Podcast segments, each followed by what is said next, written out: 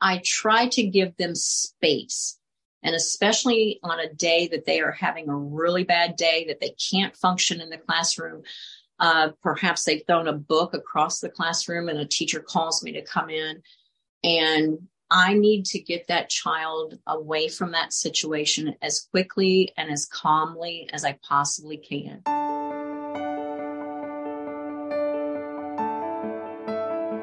Did you finally realize your dream of having a family only to have your happily ever after turn into a nightmare? Do you find yourself up late at night wondering why nothing you try as a parent is working? Are you searching for adoption resources and a support team but can't find any? Hi, neighbor. Welcome to Anchors of Encouragement. I'm Tim Maudlin, husband, adoptive parent, Bible class teacher, and ambassador of encouragement. I too felt the joy of having a family of my own I wish we could be like other adoptive families. I knew we were doing our best, but nothing seemed to work.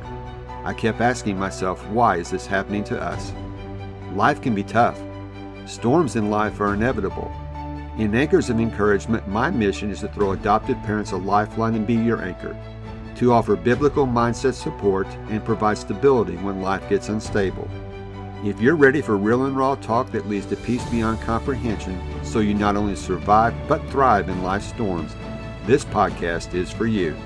Hope and healing are on the way. Joining me today is my neighbor from Harrison County, Sherry Green. Unless you're familiar with the geography of Indiana, that won't mean much to you. Sherry lives one county over from me. She lives close to the original capital for the state of Indiana, Corydon. Sherry is a wife to her husband, Tom, a mother of two adult sons, and she has been in education for over 30 years, serving junior high students with disabilities. Sherry is also a friend of the family. When my family was going through one of our darkest periods, Sherry was there for us. She was and is a true anchor of encouragement. I know the next time she sees me, she will probably punch me for saying this, but I wanted to publicly acknowledge how much I appreciate her for what she did for my son and my family. I want to encourage you to listen closely to what Sherry has to say today because I know she can be an anchor of encouragement for you too. Thank you for joining us today, Sherry. Oh, it's a pleasure to be here with you, Tim. Yeah, this is going to be a good discussion. We messaged back and forth, and you gave me some topics that we could talk about and we really want to focus on your experience as a school teacher and specifically teaching you know kids with disabilities. And one of the things that jumped out when i looked at your topics were was this one. It is the effects of trauma on learning. And in on this podcast we we talk a lot about adoption trauma but that's not the only kind of trauma that exists. And this this episode and this conversation, I believe, can be really helpful for other educators. I know my wife has only taught one year in, in the school system, but she has started to see some of these things because of our experience with adoption trauma. But you experience trauma on a daily basis with your students. And as we get our discussion going here, it's probably best to then define what trauma is and we can start to to build our discussion out from that and understand what the effects of trauma on learning is because you're trying to teach these kids but they have something going on that maybe is not visible. Yeah and with trauma with that being said trauma and it can come from so many different experiences in their lives uh, sometimes families relocate frequently. Well, in and out of schools, that can cause a trauma for a child.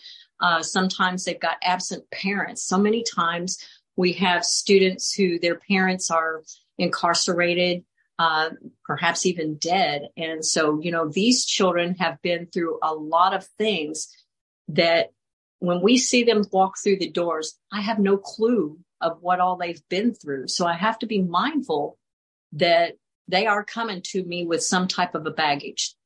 Mm-hmm. Well, I know, and I was thinking back before we started recording when I was, I remember in grade school, especially, and I can't remember the name of my, you know, classmates, but someone would break their arm mm-hmm. and they, you know, they would come in and they'd have a cast on. Well, all of us immediately wanted to sign the cast. And that was our way to support the, our classmate. But with trauma, you don't see it and when it starts to manifest itself, most of us kind of back away and say, okay, something's not right here, but we don't really understand. And you've addressed some of the, the possibilities of what could be causing this trauma. Yeah. And sometimes, you know, me as the teacher looking at this child, and perhaps I don't remember that uh, behaviors are communication. And sometimes I may forget that and just automatically expect that child to come in, act a certain way, and do as I ask them to do. And sometimes a child just can't do that. I know, uh, thinking about my son and when his adoption trauma was starting to magnify. Mm-hmm. And one of the therapists uh, told us that the level of pain that he's in is directly directly proportional to the level of bad behavior. And so when his behavior got really bad, that meant he was really hurting. Yeah. And I think that's a, the case for a lot of kids is when they're hurting for whatever reason it is, when they're hurting, that's the, as you said, that's their a form of communication, their behavior. So how do you, how do you deal with that as a, a teacher? I'm in a role that, um, well, when I first step in with kids at the beginning of the school year, I've got a caseload because I'm special ed. So I have a caseload of students who come to me. And one of my goals is, is to meet with each one of those kids as soon as I possibly can. They're not going to trust me right off the bat. And it's one of those things that I have to become a trusted adult for them. And I try to give them space. And especially on a day that they are having a really bad day, that they can't function in the classroom. Uh, perhaps they've thrown a book across the classroom and a teacher calls me to come in. And I need to get that child away from that situation as quickly and as calmly as I possibly can and uh, get them to a safe space because that's what they need. They need a safe space, someplace where they can just chill out and just wait it out, wait that emotion out. You know, it could have been triggered by a teacher asking them to uh, do a math problem you know and it's one of those things that we've we've got to provide them a safe space. So these aren't necessarily the the students you've been assigned to to teach a specific subject to. Sometimes you're coming into other teachers classrooms to facilitate this holding space or giving space to these kids yes yes many times that's my role is that i'm that person that uh, I'm a case manager basically on some, you know, some days I'm not a teacher, perhaps I'm a, a case manager, but um, I will come in and I will help that child be able to come out and maybe, maybe, maybe give them an escape from that situation that, you know, has went bad. Yeah, I'll walk into other teachers' classrooms. Sometimes I'll get phone calls and uh, I report to a classroom, and sometimes I have to uh, get a student to come up out of a seat and leave a classroom with me. And throughout the years, I've been trained by many students on how to implement different strategies to help them uh, save and get up and leave. Can you share some of those with us? Uh, yes. Some of them, um, some students will sit in a seat and they will refuse to get up. And sometimes I have to whisper things to them, such as, you want to work with me. I'm your best avenue here. Please come with me. And sometimes they will with just a prompt of that. Mm-hmm. Uh, sometimes it does not work that smoothly. And uh, through the years, I've learned that, uh, oh, that backpack is very important to that child. So sometimes I have to pick up the backpack. And if I pick up a backpack and walk to the door, most likely that child's going to follow me. And two, once again, like I said previously, I want to get to know these kids as soon as I possibly can here at the beginning of the school year because I'm going to have to find some way to help them down the road when they have a bad day. Okay. Now, is this just the ones with um, disabilities or is this, you know, the entire, you know, campus, all the students? teachers will call me in on any student that might need some help. I've got a good rapport with my colleagues mm-hmm. and students and with their parents. I, you know, I, I try to uh, establish a positive relationship with all of them at the beginning because I don't know when I might have to, uh, you know, work with a very difficult situation to help them through. And so, you know, it mainly with students with disabilities, but not, not only those students. Okay. What has been your experience as to what these these kids are needing when they have gone through trauma? What are they needing that they aren't getting? That's a good question because sometimes it takes us time to figure that out. Mm-hmm. Uh, it's just feeling safe. Sometimes it comes down to your basic needs in life. You know, sometimes they're missing food and a good night's sleep you know, just things as simple as that. And sometimes I have a student who comes in and is having a really bad day. And guess what? I'll give that student time to just take a nap if you need to, because mm-hmm.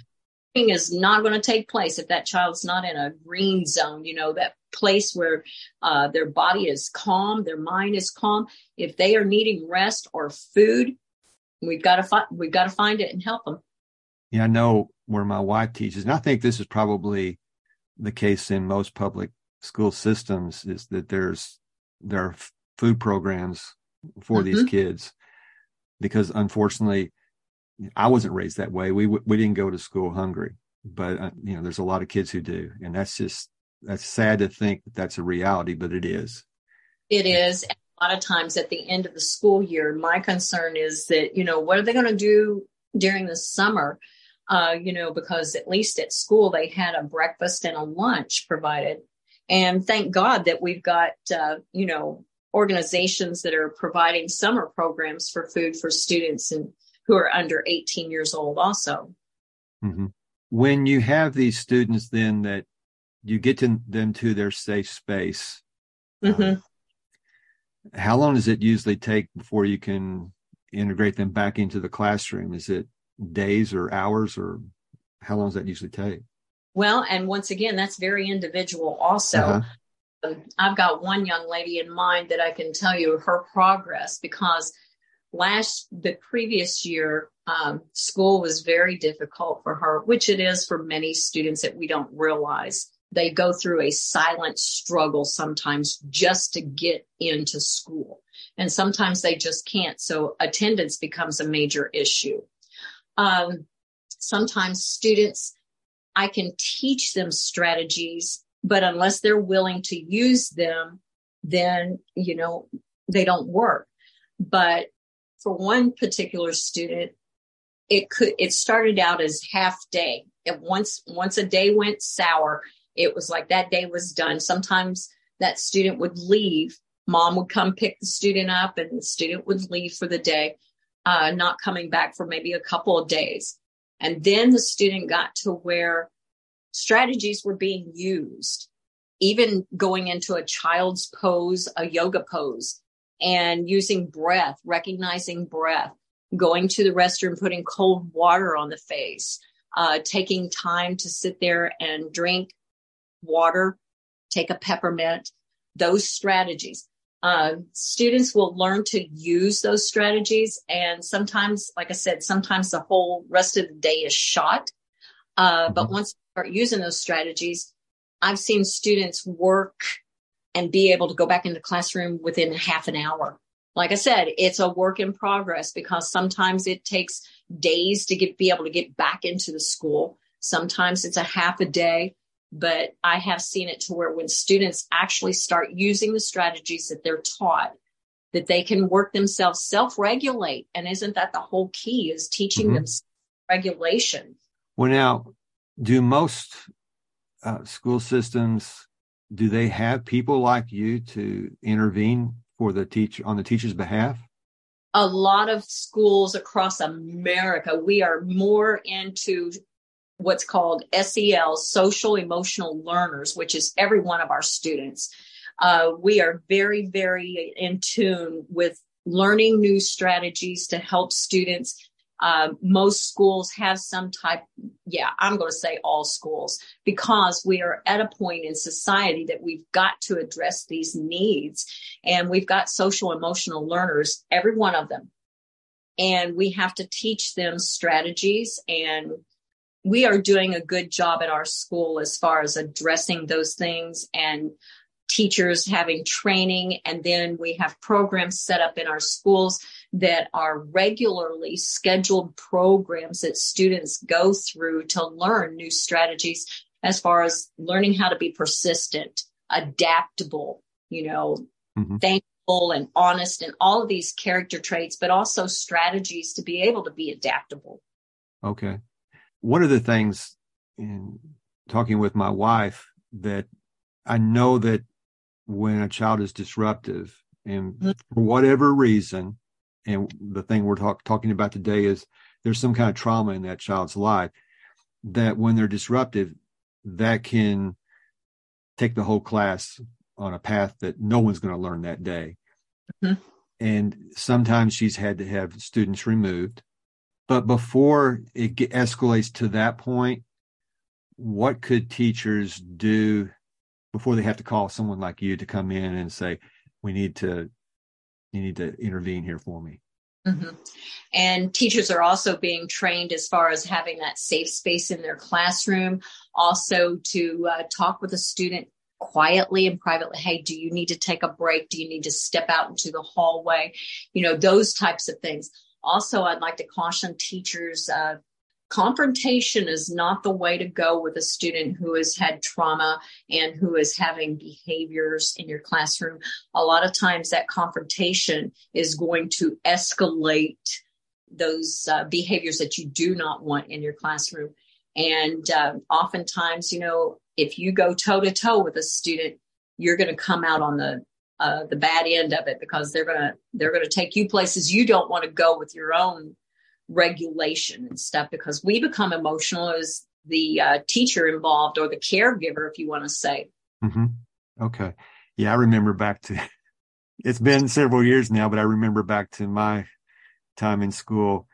There were teachers that you knew you just didn't cross. Mm-hmm. You know, they, first day, you understood they were boss. It was going to be their way or the highway. And they were, they were tough but I don't know. There's got to be there's got to be a way to to let them know you are in charge, but then do it more with some of the things these kids are going through today to be compassionate and and so forth. Mm-hmm. Not that mm-hmm. these not that these teachers were weren't compassionate, but I just remember it was kind of heavy handed at times. That was effective then. Mm-hmm. And we still have, you know, some of those uh, teachers who have that type of discipline in their classrooms.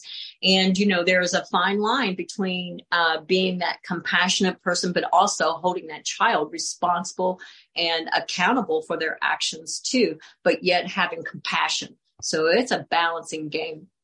Yeah. And then when you have multiple kids with multiple situations and whatever is going on, well, p- teachers aren't paid enough to have these things they have to do in, on top of instructing the students with some lesson that they're they're experts in. So that can be really tricky too.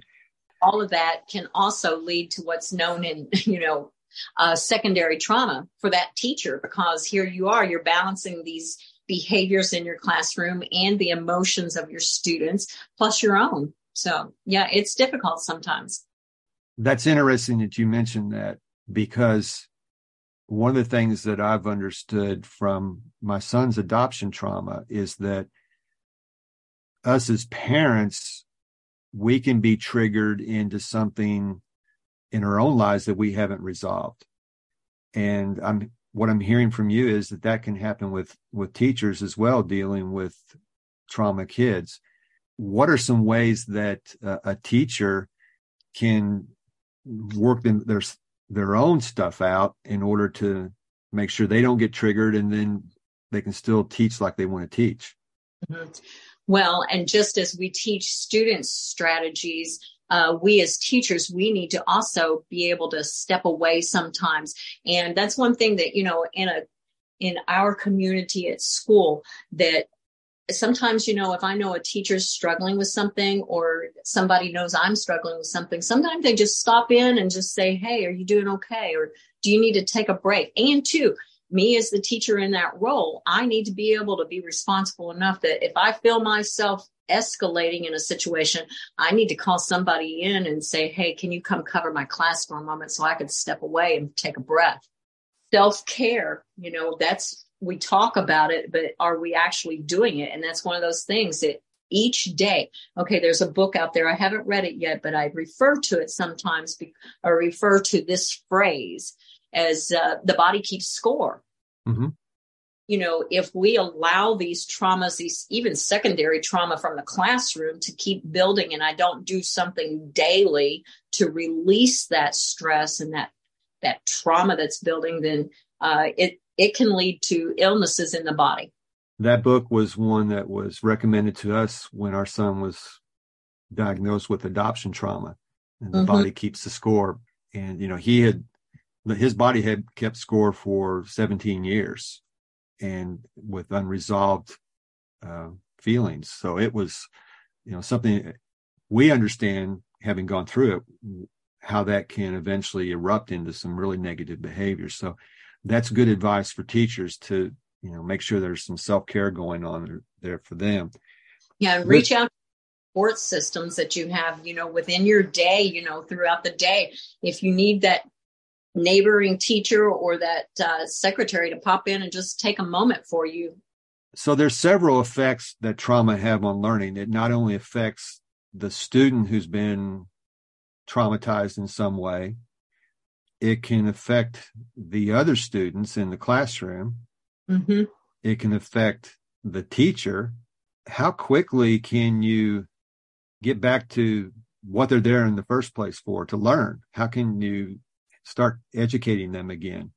Well, and sometimes it might require that that one particular student who is experiencing such trauma and having those behaviors, it may require, you know, them having a restricted schedule perhaps they have a resource time where they can come in and be taught some strategies, you know, and lessen the stress of the day alone. Students are under a lot of stress to learn, and uh, it's a fast paced day. And sometimes that fast pace and all that pressure is just too much. So sometimes you might have to lessen that load and create a different schedule for that student.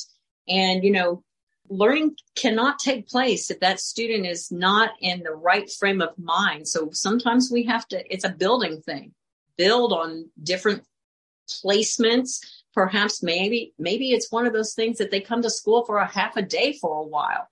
You know, it's, you just got to break it down to each individual students. Sometimes you're going to have students who come in to your school from a uh, residential setting, you know, mm-hmm. and it's okay, you got a residential setting placement here, and then we're going into a public school all day. Whoa, you know, yeah.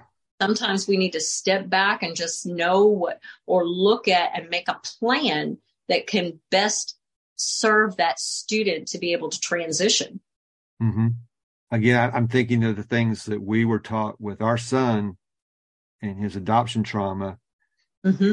And one of the things that even was said to me again recently is that you have to temper your expectations. Yeah. And with, you know, however many students are in a classroom, it's not a cookie cutter approach. There's ex, you have expectations and it's hard when you're trying to, to teach a curriculum and, and get students to a certain level before they, they move to the next uh, grade. But expectations are hard to to juggle here it sounds like. Yes and um, you know at one time i worked with a wise person and he made the statement that you know eventually every student is going to have what is known as an iep individual education plan. And you know students i work with have you know documented plans they're in place but also even if a student doesn't have that documented plan, we still need to look at each student as an individual and work with what's best for them.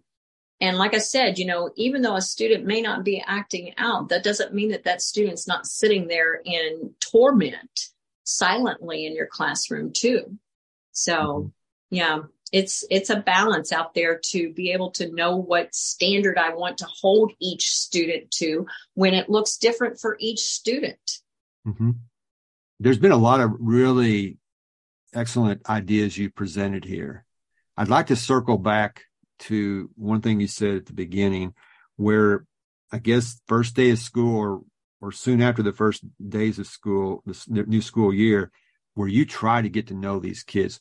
Can you walk me through some of the ways that you attempt that? Because again, you've got all these different personalities, but what have mm-hmm. been some of the effective things that you've found? And this, I believe, would help teachers as they're, you know, that first day of class. But how do you go about in, engaging with these children in a way that you're starting to build trust with them so that you can if the, the situation warrants you can intervene and help get them to a safe space well and i think first of all i personally like to approach with kindness mm-hmm.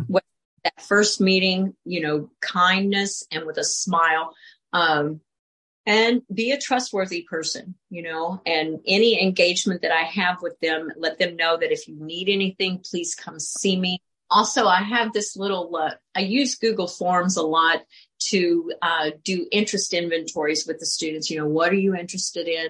And all this type of stuff as far as careers and education and that type of thing. But I also developed one that uh, when I'm frustrated, dot, dot, dot Okay, so and it has some questions on there as far as the students can fill out and let me know what causes them frustrations. How can they, uh, what can I do to help them through that frustrated part? What strategies do they already use? And those type of things. So that little uh, Google form helps me learn a lot about what I can do with them or for them in a situation that, you know, requires a little more attention. Okay. That's a great point. That's a great point. Well, as we wrap up this episode, um, I want to thank you for being here because being here before your school new school year starts, I know that's coming soon. It always seems that, that summer goes so fast. But as we as we leave this discussion today, I always like to end it with a daily doable. And so mm-hmm. with the daily doable for educators, for teachers, what would be the first step and we probably have already talked about it through the through this uh, conversation today but what would be that first step you would encourage them to make sure they do uh, as they start a new school year with their students uh, once again just coming in with that you know friendly and kind create a classroom that is you know calm but uh, and it's a it's a it's a balance somewhere here, engaging and calm. Okay. So how do you do that? Uh, but you know, just welcoming your students, making them feel like you want them there. Even mm-hmm. that will be the most challenging one that you're going to meet. You know, that student needs to feel that they are your favorite. I sometimes have conversations with students and they kind of make me smile because they'll be standing there with each other like I'm not even there anymore. And they say, Oh, I'm her favorite. No, I am. And I'm thinking, I've done my job. If they both feel that they are my favorite, that's, that's, that's a plus. Oh, that's uh, awesome. I, I found this quote and it was like, it's by author Barbara Coloroso and it's, if kids come to us from strong, healthy, functioning families, it makes our job easy. If they do not come from those types of families, it makes our jobs that much more important. One of those things that uh, I need to create that environment, that um, rapport that offers safety. Mm-hmm. That's the biggest thing for any student or any adult going through trauma is to feel safe. No, I agree. And that's a great quote too. I mean, teachers are so important to our kids and especially with the fact so many of these kids are coming from less than ideal situations, broken homes or whatever. And I applaud you for all these years you have been involved in this process to help these kids navigate through their trauma. And I know this episode will help uh, teachers to do these things that can, you know, make their classrooms more peaceful and more available to students to learn in. So again, thank you for being here if anyone would like to contact you and pick your brain about some of these things that we've talked about, you've uh, graciously admitted that you would uh, be willing for them to contact you. How can they do that? All right. They can always contact me through uh, email. And my email address is sherryg210 at gmail.com. Okay.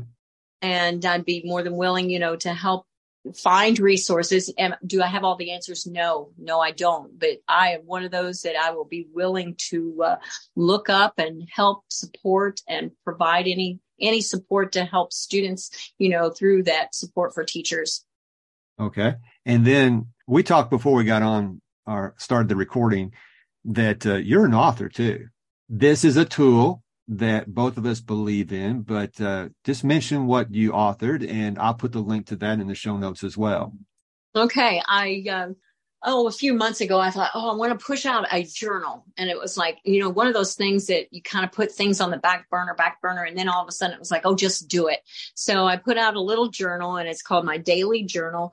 And it's got four little prompts in there, uh, just things to make you think of that, um, what what three things are you grateful for in your day? What have you done to reach out for you know to help someone? What have you done for self-care? And then the last one is a you look up a quote or an inspirational bible verse or something that you know can help you through the day. Just those uh, positive feedback things for you to reflect on as far as your daily journal. Okay. And i believe that's a big part of self-care I I learned that with my son, and I I've told you I do it every day. So again, thank you for being on here today, Sherry. I really appreciate it, and uh, God bless you with all the efforts you do with these children because they have a friend in you. That's for sure. Well, and Tim, I appreciate this opportunity to reach out. And like I said, if, if anybody needs anything, any questions or would like even just a, a, a, conversation about this topic and stuff, I'm more than willing. And once again, thank you for having me. Oh, you're welcome. Glad you could be here. It's really encouraging to have conversations with people like Sherry. She is so genuine, and you can hear how much she cares for these kids. Here are some of the takeaways. Number one, students going through trauma need to feel safe. Number two, it's important to provide a safe space for these students. Number three, remember behaviors are communication. Number four, approach students with kindness and a smile. Be someone they can trust. And number five, if you're a teacher, don't forget to practice self care. Make sure and check out the show notes for how you can contact Sherry and also, I'll have a link in the show notes so you can grab her journal. That's all for this episode. I want to thank you so much for joining me. Until next time, this is Tim encouraging you to do what you can now. If this podcast has given you the courage and confidence to face storms in your life, the number one way you can thank me is to leave a written review on Apple Podcasts. Tell a friend about the show Take a screenshot of this episode and share it in your Instagram stories and tag me at Tim Maudlin. You can also connect with me in my Facebook group, Anchors of Encouragement. So until next time, this is Tim encouraging you to do what you can now.